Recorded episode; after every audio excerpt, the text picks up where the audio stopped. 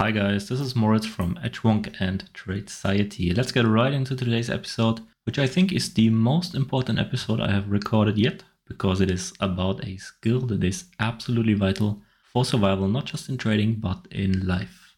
And that is critical thinking. It is not taught in the public education system, and there is a reason for that. Critical thinking is not endorsed by the ruling authorities, no matter where you live.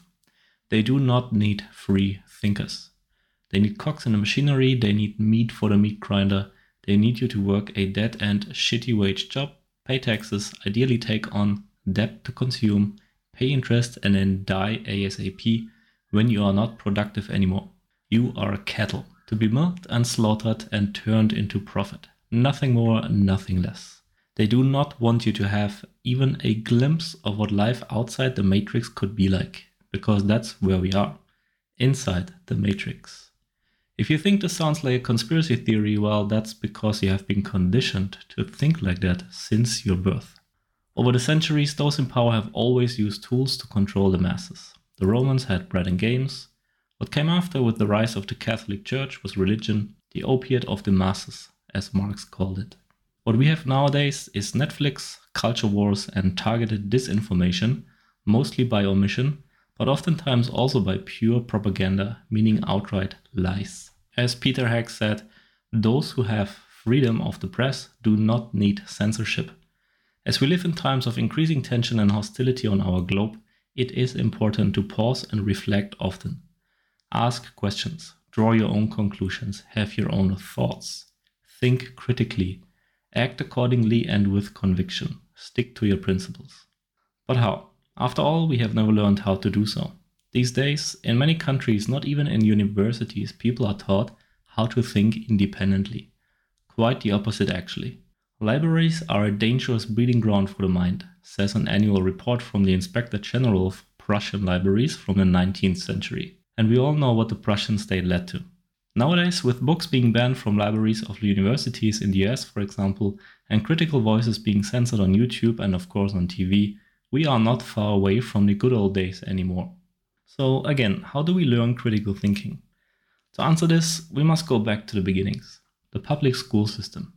Remember, those 10 to 15 years you were force fed with mostly useless information, but you never even learned how to fill in a tax return form. Yeah, that was your youth down the drain. Congratulations. Check out the history lessons in each country. They all say something different. And of course, your country is always the best one. We are always the good guys. How can we not be? Exactly.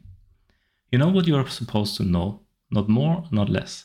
And you think what they want you to think. This continues for most of the population until their death. Now, it is not your fault if you are born stupid, but it is certainly your fault if you die stupid. Your first question must always be what is the status quo? Directly followed by why is it the way it is? And to answer that question, you need to ask another question, which is who benefits from this and how, and what are the consequences? Asking these three questions what, why, who you can almost always get to the bottom of things. What is the status quo right now? Why is it the way it is? And who benefits from this? And of course, here the old saying is true shit in equals shit out. If you have only bad information, you will only get bad answers to these questions. So you have to widen your horizon and diversify your input. Let's apply this to the real world. When it comes to geopolitics, for example, the first order of business is to stop consuming only news sources A from your own country, B from your political sphere, and C from your social sphere. Look for non mainstream sources. Look for sources from other countries. Feed your brain with information. The truth is always somewhere in the middle. That is one of the great things about the internet age unlimited information. If you want to know the truth, for example, about the Ukraine war, read US newspapers, but also read non Western newspapers, for example, Chinese and Russian news outlets, or a neutral party, Indian newspapers. The truth is somewhere in between all of those.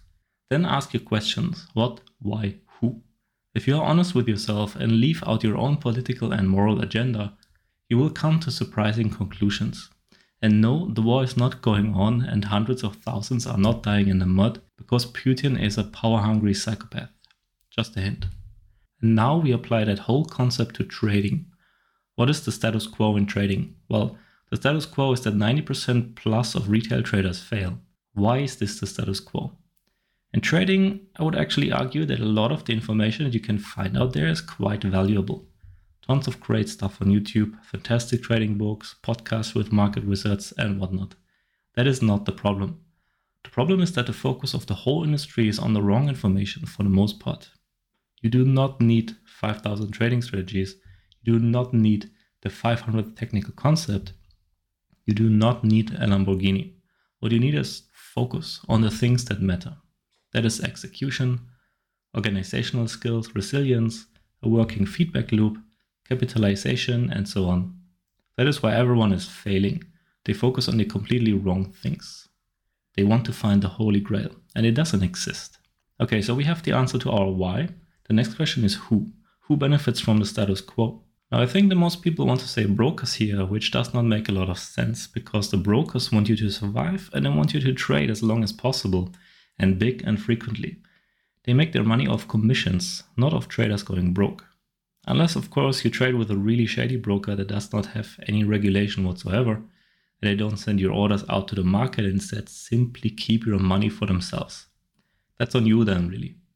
But in general, if you lose money, the broker is not happy. They want to keep you trading. How are you going to trade if you are broke? The next possible group would be people like me, educators. We teach you the wrong stuff, so you come back for more and more, thinking it will finally help you with your big breakthrough. Taking this thought a step further, that wouldn't make much sense either, however. I want good reviews, so I get more students and make more money. How do I get good reviews?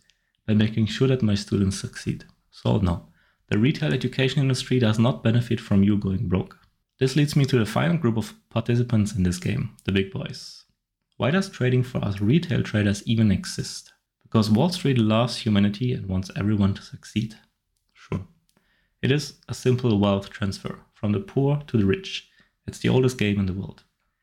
And to go full circle, what are the big boys doing to preserve the status quo? Well, they lobby politicians for policies, they keep you in the dark about the inner workings of the industry, they spend billions of dollars on technology, they keep spreads wide for you, they do not want you to know about their conflicts of interest, and so on. They want you to think trading works like Gordon Gekko or Michael Burry. But it does not. Not for retail traders anyway, and it never will. So there you have it. The status quo is that 90% of traders fail. Why? Because they focus on the wrong things. Who benefits from this? Who is on the other side of your trades? Wall Street. And how are they preserving the status quo? By feeding you pipe dreams and keeping you in the dark about the reality of the industry, which leads back to the why. There you have it. That's simply the way it is. Okay, great, Moritz, but how do I turn a profit from this? How do we use this information? Well, quite simple, really. Simple, but not easy. We turn everything on its head. We look at the average retail trader and do the exact opposite. Create a prototype of a typical retail trader in your head. What attributes and habits would he have? Where would he get his information and how would he trade? I will give you a list. Here we go. Undercapitalized, system hopping, impatient, unrealistic expectations, chasing Lamborghinis, huge pressure on themselves, looking for high win rates, cutting winners early, letting losers run, watching CNBC money, all over the place, trading other people's ideas, disorganized, inconsistent, undisciplined, no repeatable process, YOLO mindset, chasing highs, trading for entertainment, no journal, no feedback loop, emotional roller coaster, stressed out, feeling pushed around, overwhelmed, analysis paralysis, monetary instead of process oriented goal setting, no trading plans, too aggressive risk management, no risk management at all, following the crowd, and so on. Did you recognize yourself on the list? If you are honest, you probably did, at least in a few points, but probably in many. So then you take this list and you sit down and you think hard about how you can be the exact opposite of this trader. And that is how you join the top 10% and escape the bottom 90%. And that is what my whole podcast is actually really about to teach you guys to be the complete opposite of the average retail trader. To learn critically and distance yourself from the masses. This is the only way to run a constantly profitable trading business. And it is also the only way to live a happy, productive, examined, and content life, to be honest. Because the unexamined life is not worth living as someone wise once said. And that is exactly what I'm teaching at peaktraders.com in much more depth, including a top performing and time tested FX and CFD day trading strategy. So if you're interested, check us out at peaktraders.com. If you like this episode, leave a like, share, subscribe. Highly appreciate it. And don't forget to check out Tradeciety and Edgewonk. Catch you in the next one. Moritz, peace out.